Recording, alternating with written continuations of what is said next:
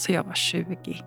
Jag eh, hade aldrig hört talas om psykakuten. Jag hade ju gått till vårdcentralen på morgonen för att eh, jag, var, jag hade inte sovit på tre nätter för jag var övertygad om att mitt hjärta skulle sluta slå om jag somnade. Sitta i, på vårt sovrum och, och gråta och riva vårt hår eh, för att vi hade gett konsekvenser då för saker som inte var bra. Jag kommer utmana dig nu. Gör det Malin. Mm. Jag, är, jag är liksom mogen som en fallfrukt.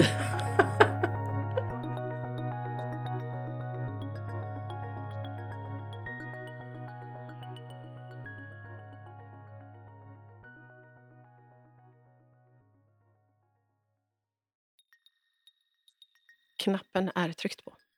Och då vill jag hälsa alla lyssnare välkomna tillbaka till eh, ett nytt avsnitt med 11 kaffe med fru Vintage.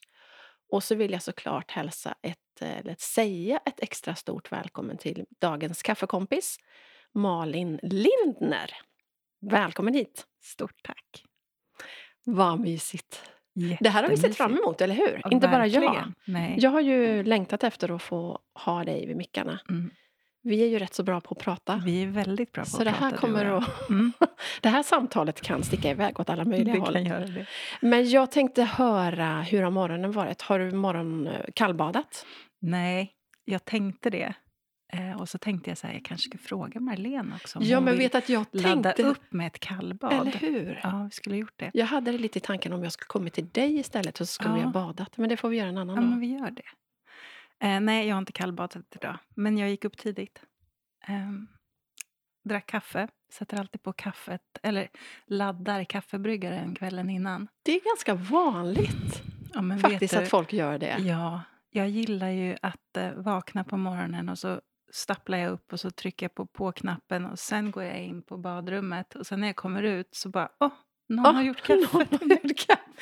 Ehm, så kan man gå omkring och lura sig själv. Underbart. Men det är härligt. men Ja. har du några fler såna morgonrutiner, saker som du alltid gör i någon Jag speciell ordning? Eller? Går alltid upp innan familjen Ja.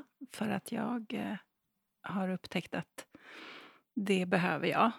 Eh, liksom eh, vakna själv, Mm. tyst med mina tankar. Så jag dricker kaffe och så sitter jag och skriver. Ehm, ibland sitter jag bara och stirrar rakt ut och tänker. Men ställer du klockan då? Jag ställer du... alltid klockan. Ja, du gör det? Ja. På... Eh, min klocka är så här smart. Så att eh, jag ställer den på sex och sen så är den inställd på att någon gång mellan halv sex och sex väcka mig när jag eh, När du sover i- som lättast? Ja, precis. just det. Det hörde jag talas om. Ja, det är ganska coolt. Ja. Så oftast så ringer den, eller den vibrerar så att jag vaknar vid typ fem över halv sex, 26. Och hur sen- lång tid har du då innan familjen kommer upp? Eh, Det är ingen av dem går upp innan sju. Nej, skönt! Jätte, jätte, jätteskönt. Men vad då skriver? Ja, ehm, jag skriver något som kallas för morgonsidor. Som jag vet att eh, någon av dina tidigare poddkompisar Ja, Johanna. Johanna på Custom. Made. Ja. Det är samma koncept. Aha. Ja. Eh, ibland är det jättejobbigt att morgonskriva. Man, skriver, man ska bara flödesskriva om det som finns i huvudet. Ja. Bara för att typ rensa. Eh, ibland kommer det ut massor, ibland kommer det inte ut någonting. Och, ja. Men det är en jättebra övning. Och jag gillar att liksom börja dagen, som jag sa, att nollställa mig. Liksom, och bara få vara själv med mina tankar. Det är mycket tankar. Så du hör inte till oss som börjar i sängen med... Nej. Lägger upp de första Instagram-bilderna? Nej, alltså mobilen. Du är klokare Den, än så. eh, Den låter jag vara orörd fram till jag typ har fått iväg eh, yngsta sonen till skolan. Bra. Ja, men eh, Och algoritmerna då och allt det här? Tänker du inte på det? nej. Jag vet ju att du inte gör det. Nej, men alltså på riktigt. Jag kanske borde det, men jag orkar inte. Nej. Jag är lite för känslostyrd där. Och sen så tänker jag så här. Funkar det så funkar det liksom. Det är rätt. Mm. Men då käkar du frukost också? Och så är du... Nej, Nej? Det, eh, jag är lite dålig på frukost. För några år sedan så körde jag mycket så här periodisk fasta.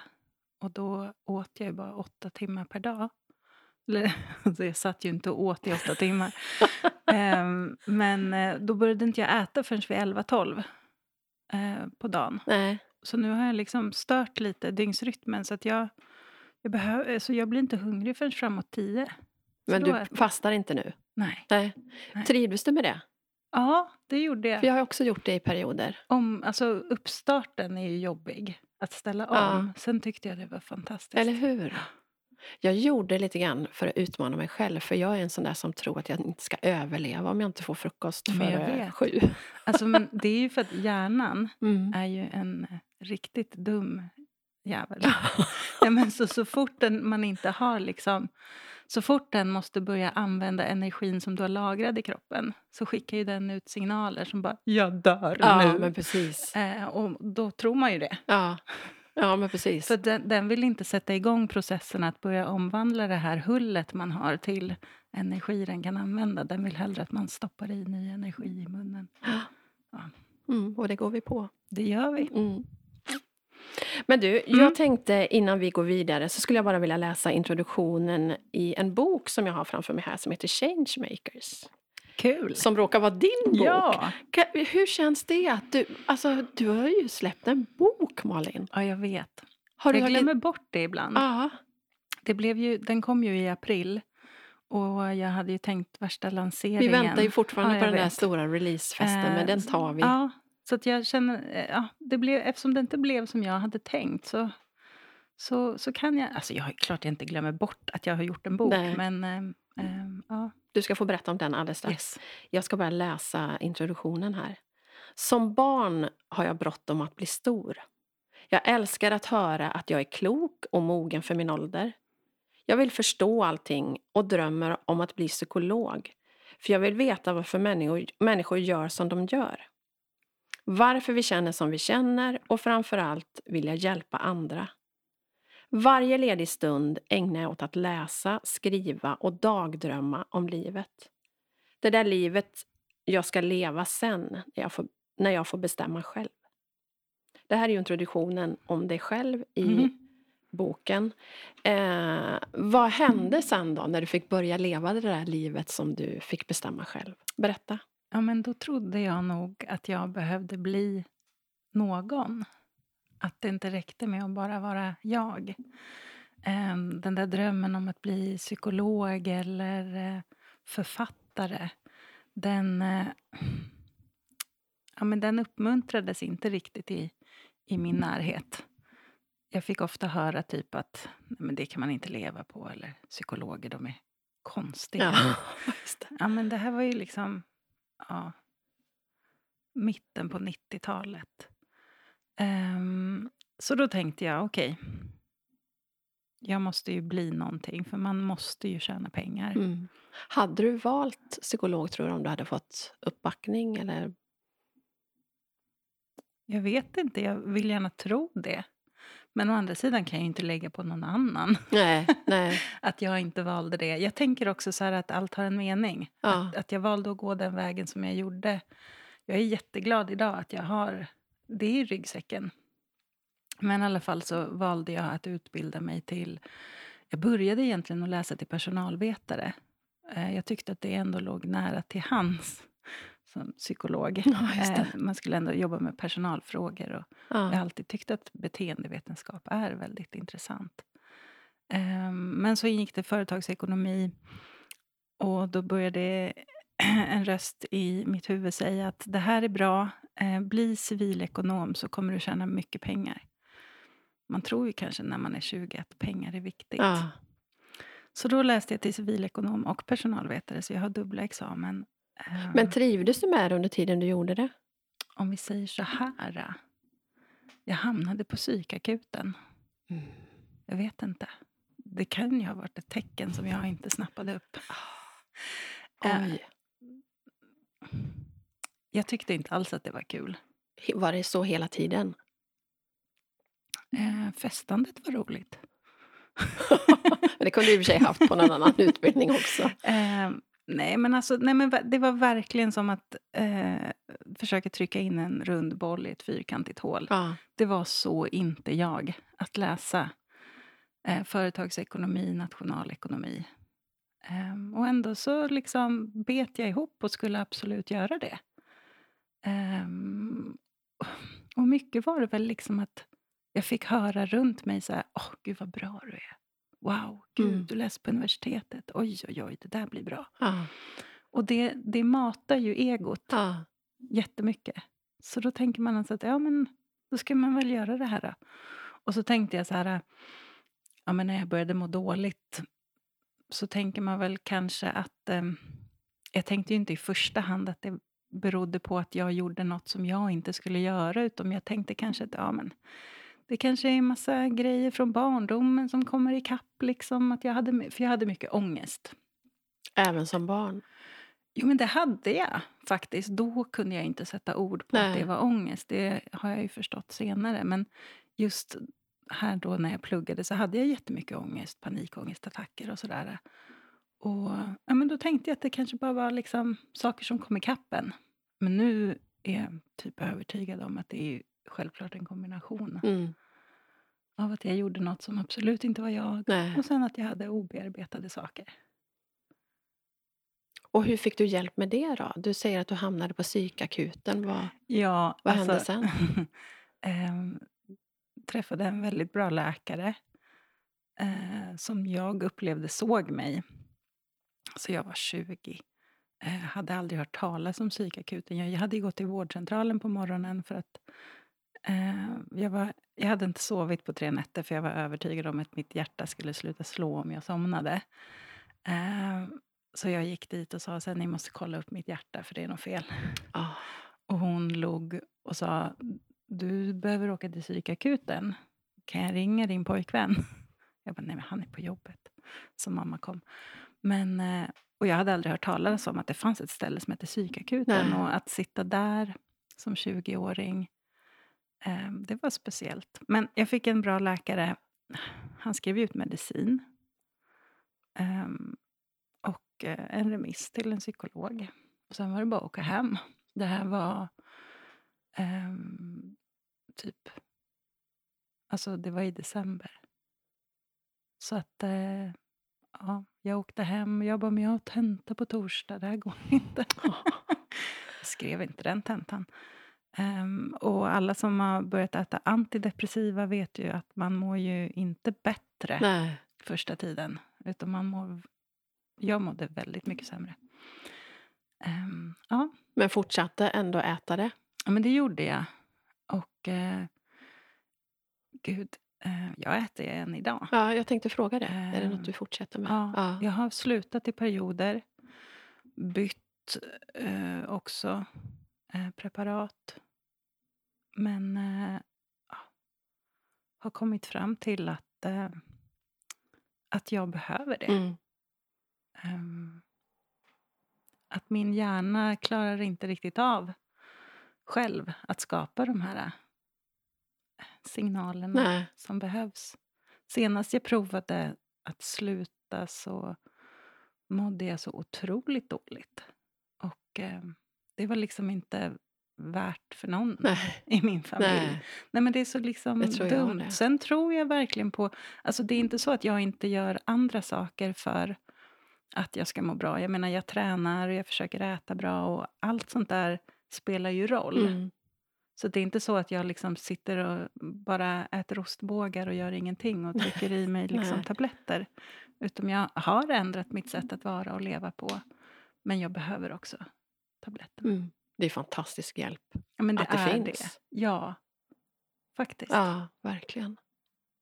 Men du, du snuddade lite grann att eh, det bästa är för familjen också att du mår bra såklart. Berätta om din familj. Ja. Eh, jag är gift och har två killar som är 12 och 16. Så jag är liksom tonårsmamma. Ja, hur speciellt. går det? Hur, går det för oss? Ja, ja, ehm, frågar du dem så får du ett svar och frågar du mig så får du ett annat svar. Det är så himla utmanande och jätteroligt. Ja. Men hur gamla är de? tonårsmamma. 12 och 16. 12 och Så att 16. Mm. De går i sexan och första året på gymnasiet. Ehm, ja, men det är spännande på alla sätt. Jag blir utmanad varenda dag till att bli en bättre person. För det är så coolt, man har liksom en syn på hur man ska vara som mamma. Och hur man är. Eh, Och den delar ju inte de. Precis. Ehm, Nej, så är det ju. men det, det är kul.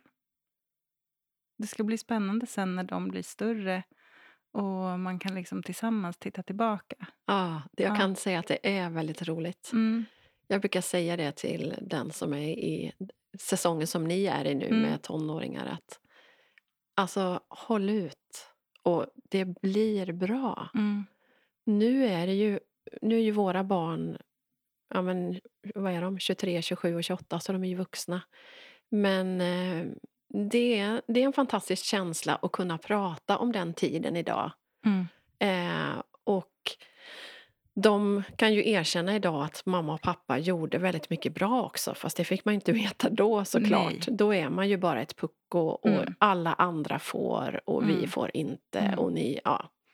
Det här klassiska. Men jag tror på att Alltså vi har ju pratat mycket om Mackan och jag om kunde man gjort något annorlunda? Mm. Hur var man egentligen som förälder? Och, ehm, men vi har ändå landat i att, att receptet har nog ändå varit att ja, men bara älska dem. Mm. Att det är grunden. Mm. Sen kunde vi ju alltså, sitta i, på vårt sovrum och, och gråta och riva vårt hår.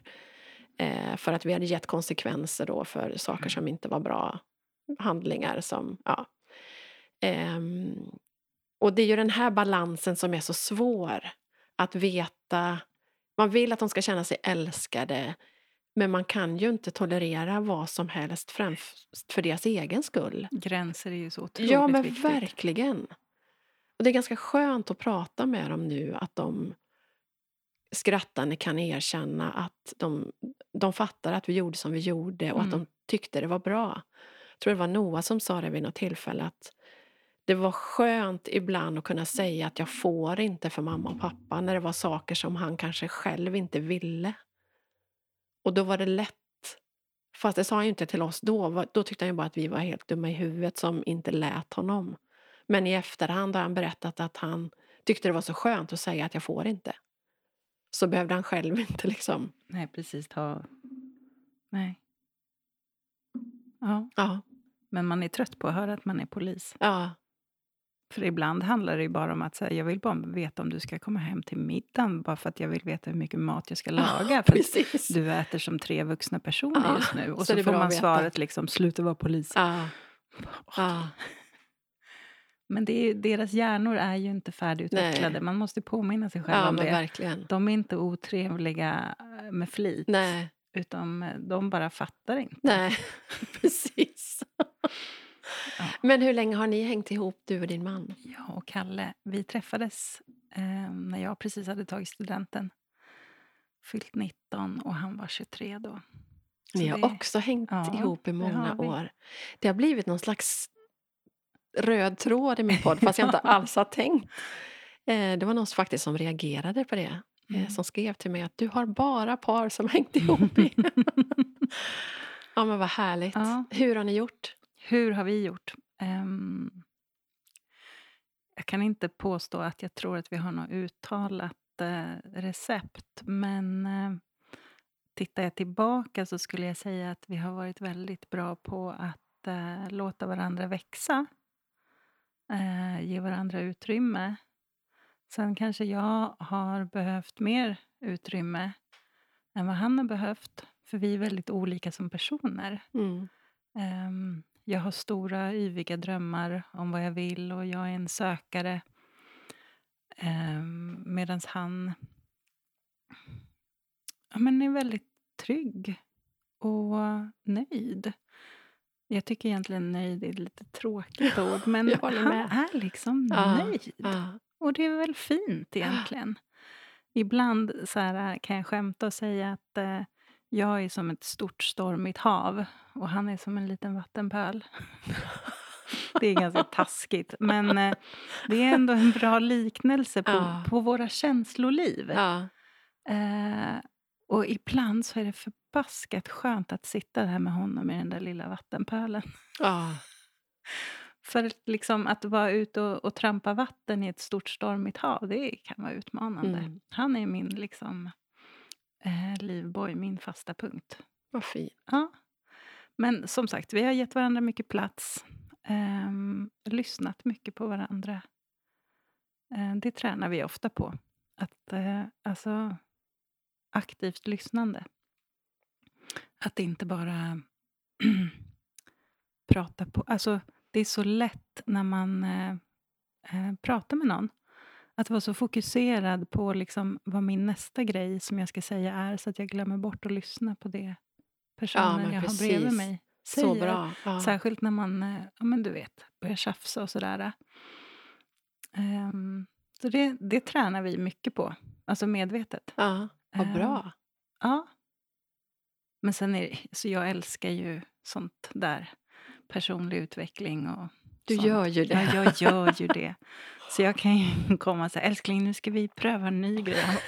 Åh, jag orkar inte. Kan vi inte bara fika? Men sen kan han samtidigt komma så här och bara, du alltså, det var så jävla, för han jobbar som chef med ansvar över olika personer. Så kan han så bara, du eh, tog till det där eh, du berättade förra veckan så här, och det, det funkade så jävla bra i arbetsgruppen. Ja, Ja. vad kul. Så det är jätteroligt Ja. att man liksom får ge och ta.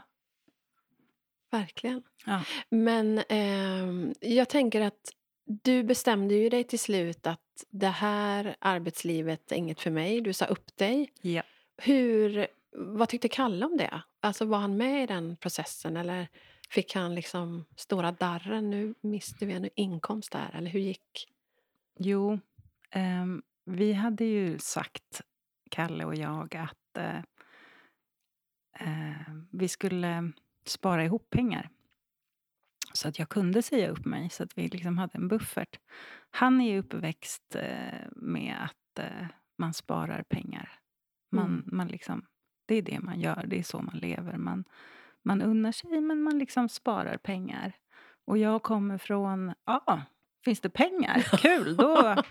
För att vi hade liksom inte jättemycket pengar heller. Nej. Men eh, ja, så att vi har väldigt olika syn på pengar, jag och Kalle. Eh, så eh, vi hade bestämt att eh, vi skulle spara och jag skulle säga upp mig om ett år. Och sen så höll jag mig inte alls till planen, utan han var på en arbetsresa. Och jag satt och hade utvecklingssamtal med min chef och han bad mig sätta mål för nästa år. Och jag började gråta och, och sa att nej, men jag säger upp mig. Bara så där och då? Ja. Ja. Sen hade jag ju en tre månaders uppsägningstid. ja. Så det var inte att jag gick på dagen. Men eh, ja. Ringde du då? Hej älskling. jag ringde till Kina och bara, jag, jag Ja. råkade säga upp Du mig. förresten. Eh, så det, han blev väl inte jättelycklig då. Men han förstod ju. Han förstod ju. Eh, och sen fick vi liksom ta det därifrån. Mm. Ehm, för då hade jag ju ändå lön i tre månader till då. Och sen så... Eh, det jag gjorde var ju att jag... Första åren så tog jag lite konsultuppdrag inom ekonomi. Så alltså, till, För det är ekonom du är. Ja, jag blev till. ju Ja. ekonom. Jag jobbade som redovisningschef när jag sa upp mig. Ehm, så det har jag liksom alltid kunnat eh, luta mig mot. Mm. Att sådär, om likviditeten har varit lite låg så har jag liksom kunnat ta ja, lite konsulttimmar Ja, här och där.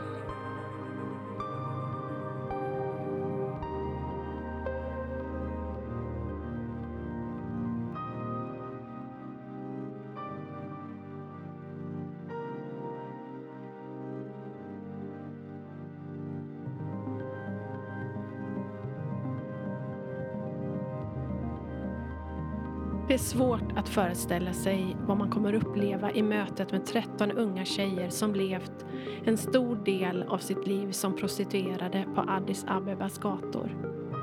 Vi var nog alla lite nervösa och spända.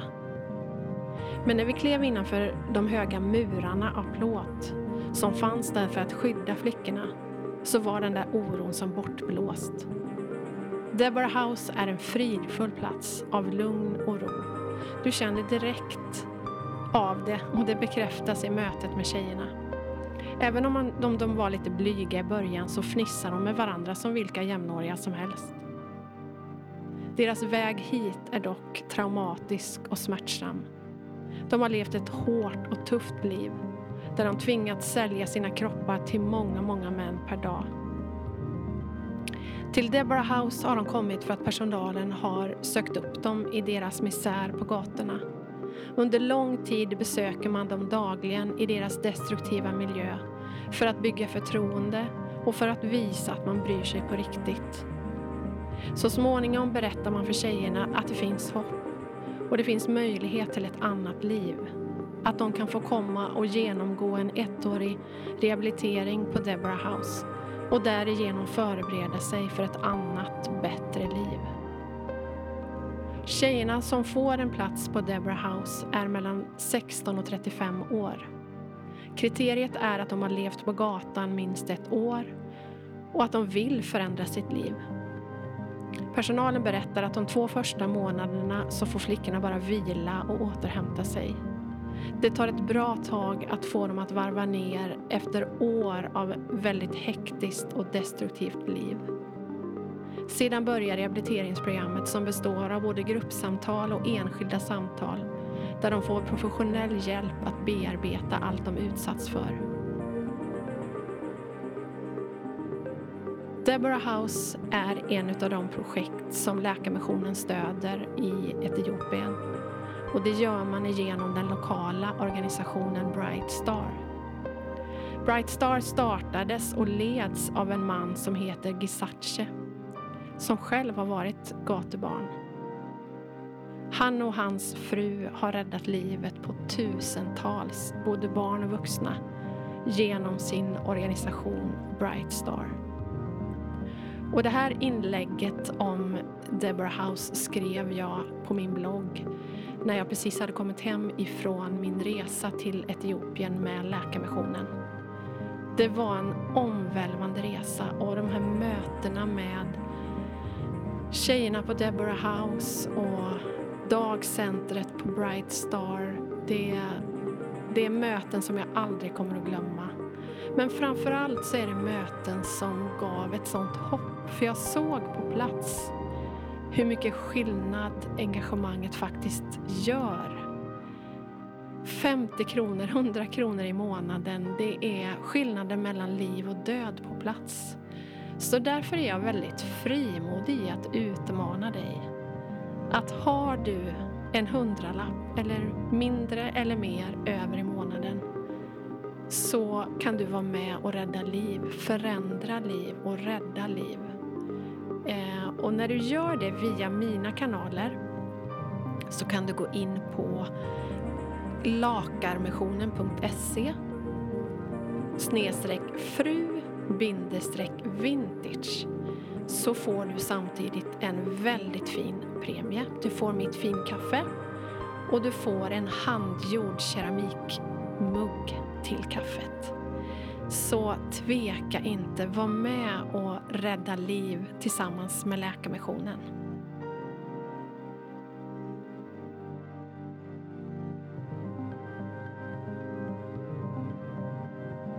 Men vad hade du då för, vad var, vad var din dröm och vad ville du med Ja, men då, det nya livet? Mm, det här är 2012 då. Så då eh, höll jag på med silversmide. Hade så gått en kvällskurs när eh, yngsta sonen var liksom bebis, när jag var mammaledig med honom för att jag behövde göra någonting för mig själv. Mm. Ehm, och jag hade också fått en kamera eh, när han föddes. Eh, så att jag höll på att fota lite och blogga lite för det var ju kul. Och sen höll jag på med silversmidet och så tänkte jag att ja, men något sånt. Alltså något, mm, jag ville göra något kreativt men jag hade liksom absolut ingen... Alltså jag som ändå kommer från, från businessvärlden vet ju hur viktigt det var med att liksom ha en affärsplan, en budget. En liksom, men nej, det hade inte. men jag satte liksom något så här mål att ja, men jag, behöver liksom, jag behöver ta ut ungefär så här mycket i lön varje månad. Hur kan jag göra det? Mm. Och så började jag därifrån. Men sen har det ju liksom ändrats. Jag tror silversmidet höll jag kanske på med två, tre år. Um, upptäckte att det jag tyckte var roligast var ju att komma på nya grejer. Sen när jag hade gjort fem såna armband, då var inte det kul Nej. längre. Jag kände igen det. Jag höll på mycket med sömnad ett tag. Ja. Och sydde på beställning. Ja. Och som du säger, det är inte kul i längden. Nej, det, jag, jag är ju som person så är ju jag en uppstartare. Mm, jag med. Jag är inte alls någon förvaltare tyvärr. Ehm, så det stor respekt för människor som... eh, Harvar på. yes. Ah. Eh, men i alla fall, sen fick ju fotot växa mer då istället. För det upptäckte jag väl eh, är ett fantastiskt sätt att få uttrycka sig på. Och också ett fantastiskt sätt att möta människor på. Mm. För det är ju... Men jag gillar människor. Se människor. Är det din största inkomst idag? Plåtandet? Ja. Ja. Mycket bröllop? Mm, mycket bröllop. Jag skulle säga 50% av mina intäkter kommer från bröllop. Sen är resten workshops och företagsplåtningar. Och sen har jag ju boken då, men det är ändå liksom marginellt. Mm. Um, gör jag något mer? Nej, jag skojar. Jag tycker det räcker. Ja. Nej, men ja. Och bröllop är ju fortfarande lite av ett hjärtebarn. Liksom. Ja. Jag tycker det är väldigt fint att få ge människor minnen från den stora dagen. Har du kunnat göra några nu under pandemin? Ja, hela sex stycken. Wow! Ja, det, ja. Har folk gjort mindre saker än ja, planerat? det då, har eller? de. Ja. Eh, och det har varit jättekul. Eh, jag tror att eh, både de och jag har upptäckt att små bröllop är ju väldigt underskattade. De hinner prata med Ja. alla. Det blir väldigt intimt och personligt. För mig blir det ju väldigt lättjobbat. Nej, men alltså eftersom jag oftast är med liksom minst tio timmar ja. ehm, så, så blir det ju såklart lättare att täcka ett bröllop på 20 personer än på 150. Såklart. Men å andra sidan så syns man ju mer bland Ja, 20 just det. personer. Ja. Eh, så man blir mycket mera en del av dagen. Men det tycker jag, alltså det uppskattar jag. Det tycker jag är fint att få Ja. vara. Och dina bilder är ju så fantastiska. Du är Mm. ju en av mina fotoidoler, det vet du. Tack. Jag försöker hela tiden få mina bilder att se ut som dina. Ja, Men om man blir mer nyfiken på ditt plåtande Mm. så kan man gå in på din hemsida Jajamän. som heter... Malinlindner.com. Mm, Mm. där kan man gå in och titta Jajamän. på både bilder och boken. Berätta om boken. boken ja. ja. Changemakers. Hur kommer man på idén? Ja, men alltså att skriva en bok eller böcker har varit en dröm sen jag var jätteliten. Ehm, och sen så har jag ju haft eh, fotograferandet som ett andra språk. Och eh, så kom jag väl på för två år sedan att jag ville kombinera de två. Mm. Eh, och så tänkte jag väldigt mycket på eh, hur. Eh, ett tag har jag varit inne på liksom, om ska jag skriva en bok om ångest. Men det kan jag inte riktigt kombinera med fotograferandet. Och, men i alla fall. Eh, det här var ju 2018. Och eh, jag liksom av olika anledningar började träffa väldigt mycket kvinnor. Andra kreatörer Mm. eh, entreprenörer och blev väldigt inspirerad. Och jag fick alltid höra liksom hur, hur inspirerande min resa har varit. Och gud, du är så modig, hur har du vågat? Och Mm. sådär. Och då tänkte jag så här, men jag måste ju bara få ner det här. Samla massa andra som har gjort, tagit steget och följt sitt hjärta. Eh, så att andra kan få se att det är inte så himla svårt och läskigt. Och vi är många som har gjort det på olika sätt. Verkligen. Ja. Alltså för att ju mer jag började leta efter personer till boken desto mer insåg jag att den här boken kan ju bli hur tjock som helst. För att det finns så många fler som jag hade velat ha med. Ja, Ehm, du får göra en till. ja, ja, men alltså det finns otroligt många starka, inspirerande kvinnor. Ja. Ja. Och nu blev det 18 stycken. Det blev 18 eller hur? stycken. Mm. Mm. Som ju har väldigt olika Mm. resor och olika mm, business och men vad det väl nu faktiskt. är Och det var någonting. lite målet, för att jag vill ändå att man, beroende på vem man själv är, så ska man kunna hitta någon som man kan liksom känna igen sig Mm. lite i. Och hur satte du gränsen då? Hade du bestämt från början att 18, punkt? För som du säger, jag kan tänka mig att det fanns hur många som helst som du hade velat ta med.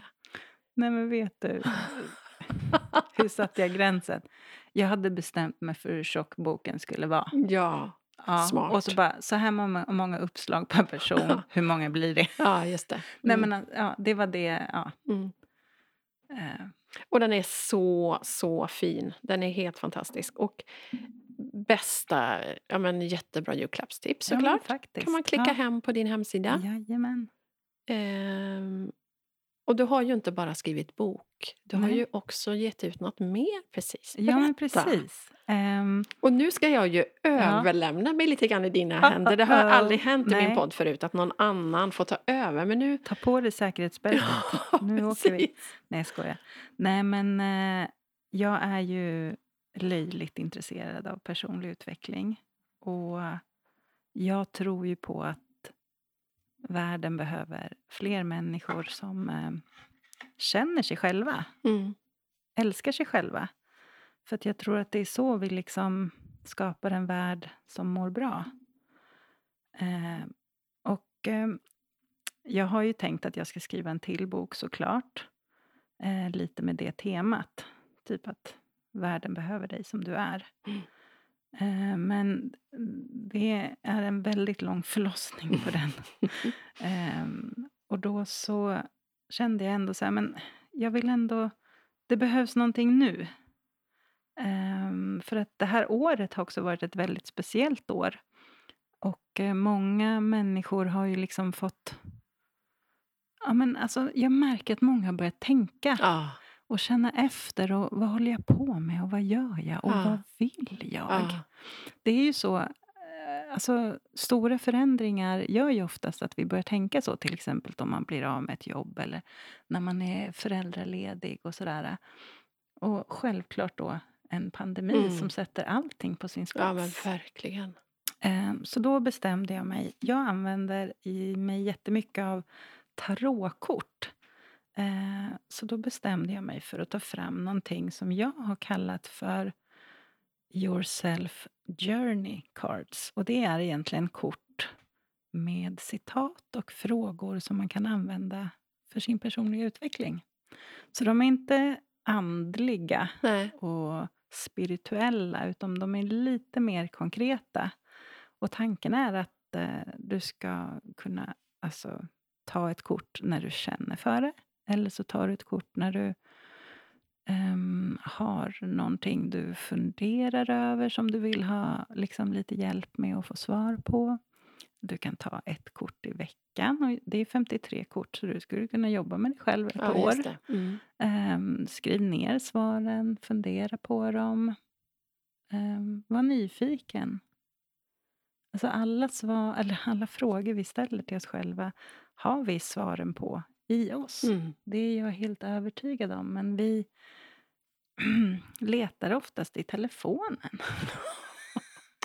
Ja. Ehm, och Och i andras liv Ja. och se hur andra lever. Precis. Ja, så sant. Ja. Så det, var det svar på vad jag har gjort för någonting? Ja, och jag kan Ja. berätta att det är, de är fantastiskt vackra. Illustrerade av Malin Megetto, eller hur? Jajamän. Ehm, Och sen kommer de i en fin liten presentask.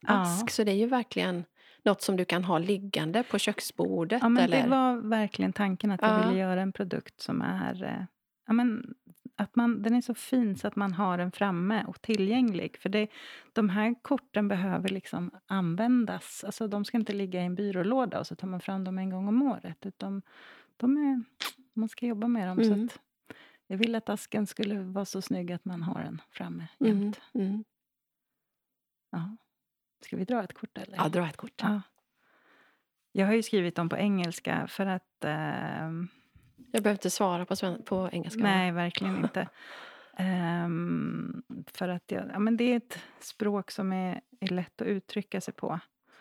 Ehm, men eh, sen vet jag ju att alla älskar inte engelska, men eh, då kanske jag kan göra dem på svenska också. Vi får se. Mm. Men i alla fall, um, okej. Nu ställde inte jag någon fråga, jag bara drog ett. Dra, dra ett kort. Ask this of everything. Are you fear or are you love? Gud, jag tänker inte lyssna på min, mitt uttal på engelska där sen. Du får översätta på Mm. svenska då. Eh, fråga detta av allt. Är du rädsla eller är du kärlek? Och min tanke med den frågan är... Eller vill du svara? Vill Nej, du men- svara vad du tror? Nej, Nej, ska berätta, jag köra? ja, berätta Ja. först. Ehm, vi människor gör ju allting av en anledning. Och kokar man ner all vår motivation till varför vi gör saker så skulle jag säga att det finns två anledningar. Vi gör saker av rädsla eller vi gör saker av kärlek. Mm. Och det här kan man applicera på precis allting. Ehm, jag försöker gå ner i vikt. Varför? Jag är rädd för att bli ohälsosam. Jag är rädd för att någon ska tycka att jag är tjock och ful. Eller? Jo, jag känner så mycket kärlek till min kropp att jag vill ta hand om den. Så bra. Alltså precis allting kan man applicera det här på. Mm. Gör jag det av rädsla eller gör jag det av kärlek? och som du förstår så beroende på motivationen då, rädsla eller kärlek, så skapar det ju helt olika energier i dig. Ehm, och beroende på vad du har för energi så påverkar ju det hur du mår. Så jag tycker det är en, en av de mest intressanta frågorna i kortleken faktiskt. Vad tänker du kring, kring den frågan? Tänker du att du vill att jag ska svara på den då? Jag vet inte. Eller kan Det man här det, är egentligen? jättespännande. För, ehm, jag tänker spontant att det säkert ser olika ut beroende på i vilken situation man ställer den. Ja, men verkligen. Och, eh, verkligen. Ja, men till exempel så här, um, du börjar din eh, morgon med kaffe i sängen uh, och din telefon och Instagram. Mm. Gör du det för att du älskar att göra det och du vill eh, ge dina följare något fint att eh, liksom inspireras av när de slår på sin telefon? Eller gör du det av rädsla för algoritmerna? Mm. Det är väldigt eh, trampa på tån. nej, men alltså, Fråga. nej, men det är så himla Nej, intressant. Och, och grejen är att jag tror att vi behöver bli medvetna Ja, om varför vi verkligen. gör saker. För Ja, man kan absolut göra det på grund av algoritmen. ja, Men då ska man veta att det är därför man gör det. För då kan Så man ju bra. liksom så här, om man hela tiden då känner sig stressad så kanske man kan liksom, okej men jag kanske inte gör saker av rätt anledning. så bra. För att, att hela tiden göra saker av rädsla skapar ju negativ energi, Ja. såklart. Och just med det som du nämner med Instagram och algoritmer. Mm. Och, alltså det är ju uppbyggt på ett fasansfullt sätt. Ja. Det här att vi ska hela tiden jaga att ha liksom, eh, likes och kommentarer och man ska lägga ut vid rätt tid och sådär. Mm. Eh, och min, min, alltså, min vanliga morgonrutin som jag har haft i år Mm. eh, som jag fortfarande har men som jag har flyttat tid på nu då. Mm. Det är ju att jag börjar med Bibeln. Mm. Jag läser ju alltid någon, ibland är det bara någon vers, ibland kan det vara flera kapitel. Eh, och för mig är det en jätteviktig start på dagen för det är min kompass i livet. Ja, men det är det jag menar. Du sätter en intention där. Verkligen. Att du liksom landar i någonting. Ja. Och nu har jag ju ett tag då eh, istället börjat med att lägga ut mitt första inlägg Mm. och så ska man ju då enligt konstens alla regler svara på interaktioner och kommentera på andras Mm. konton i en kvart ungefär, kvart, Mm. en halvtimme. Eh, och det har jag gjort då jag börjar ofta med att, eller vi börjar ofta med att Mackan kommer upp med morgonkaffet och så sitter han på sängkanten och jag är kvar i sängen och så pratar vi lite om dagen och, och sådär. Och sen åker han och då brukar jag eh, lägga ut min första, dagens första post på Instagram. Och när jag har gjort det, då tar jag på mig träningskläderna, ger mig ut i skogen oftast och så har jag haft en bibelapp i öronen Coolt. där man kan lyssna på Bibeln, alltså hela Bibeln på ett år. Nej. Superbra. Så eh, då är det lite blandat från gamla och nya testamentet och så. Eh, så jag gör det ju fortfarande, men jag, gör det, jag vill egentligen börja med det för att det är så viktigt för mig. Och då har jag faktiskt tänkt den sista tiden att nej, jag tänker inte... Nu är ju det här mitt arbetsredskap, så på ett sätt är det ju viktigt. Ja, men Men samtidigt är det ju inte det till vilket pris som helst. nej. Och jag tänker så här, vem börjar egentligen dagen med att jobba direkt? Ja, men precis. Jag kommer utmana dig nu. Gör det Malin. Jag, Mm. är, jag är liksom mogen som en farmfrukt. Jag hör av mig om en månad och då vill jag att du säger att du börjar dagen med att titta i Bibeln. ja, jag kommer börja imorgon. Även om det bara är fem minuter så är det fem minuter för dig. Ja. Och, alltså, när man fyller på sig själv Mm. så har man ju mer man kan ge sen. För jag vet ju att du älskar att ge, eller hur? Mm. Det är ju det som är din USP. Liksom. Ja, men verkligen. Så är det verkligen. Ja. Bra. Bra. Ska vi dra ett kort till? Ja, men Ja. det måste vi ju. Vad spännande. Ehm, mm, mm. Jag bara, åh den här var tråkig. Nej, det var den inte. Eh, vad ska jag säga på engelska igen? How can I nurture my soul and body today? Ehm, ja, hur kan jag ge näring till min själ och till min kropp idag? Ehm,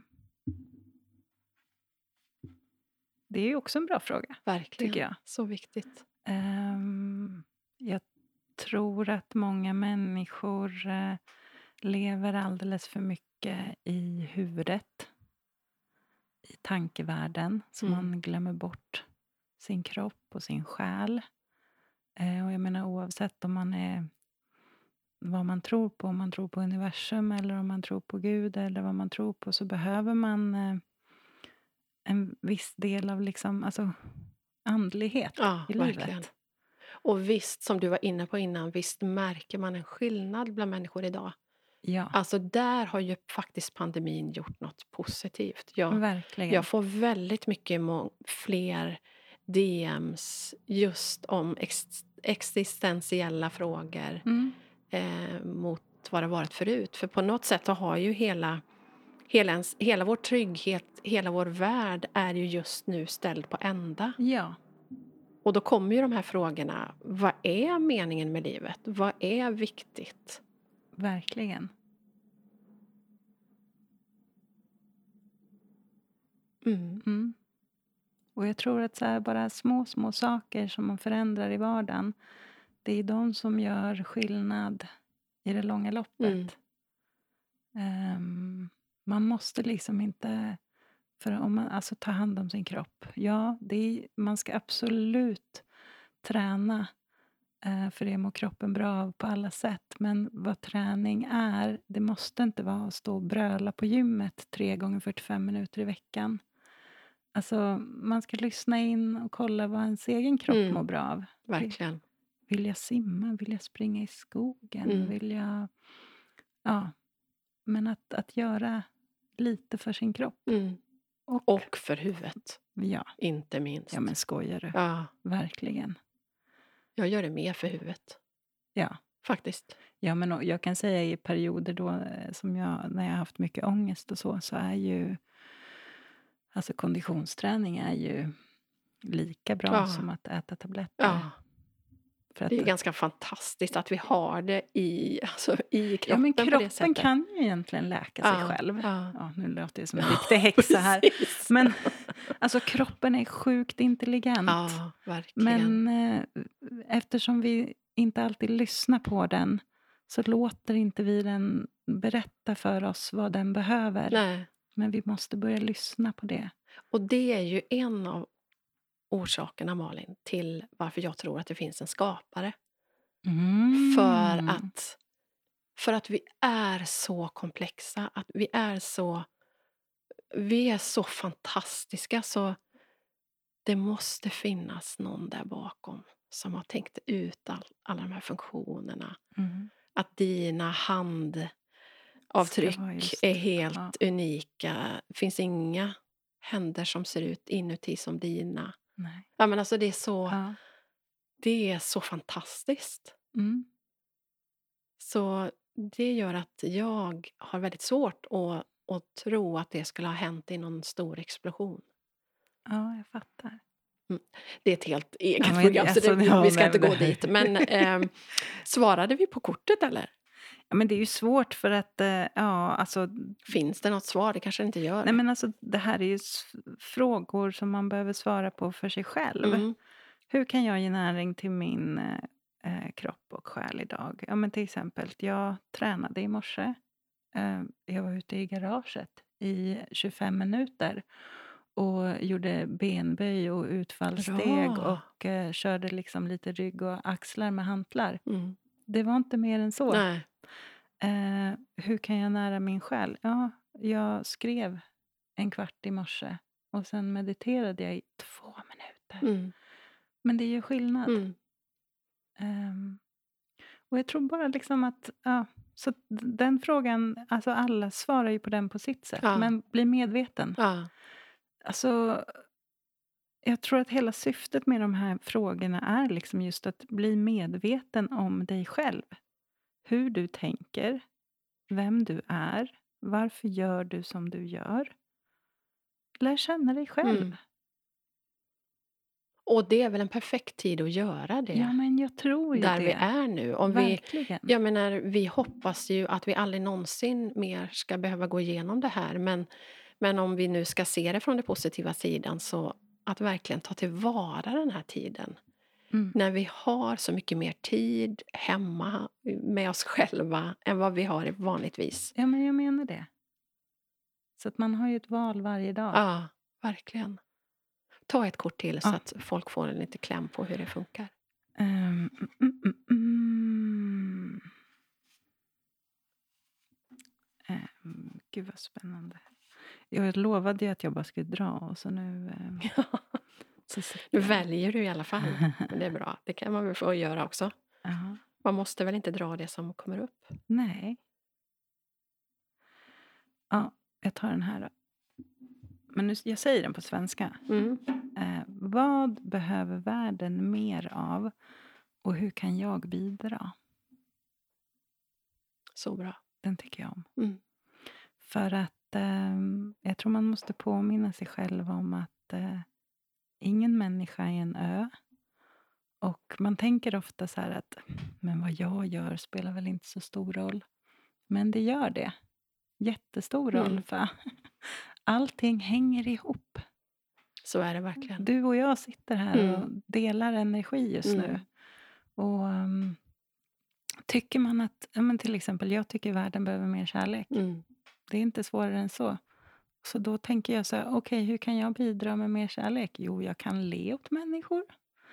Jag kan, ja, alltså det, man behöver inte vara Moder Teresa. Eh, och man behöver inte liksom skänka alla pengar man har Nej. till välgörenhet. Man kan göra små, små saker. Ja, verkligen. Ja. Och där kan vi alla bidra så mycket mer än vad vi tror. Verkligen. Om vi kokar ner det, som du säger, till det lilla.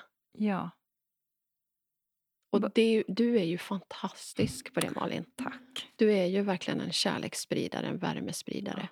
Jag funderade idag när du skulle komma hit, Mm. när vi träffades första gången. Mm. Jag kommer inte ihåg det. Gör du det? Mm. När? Var? på en workshop. Ehm, vi fotade. Ut, eh, ut, det var i Västerås.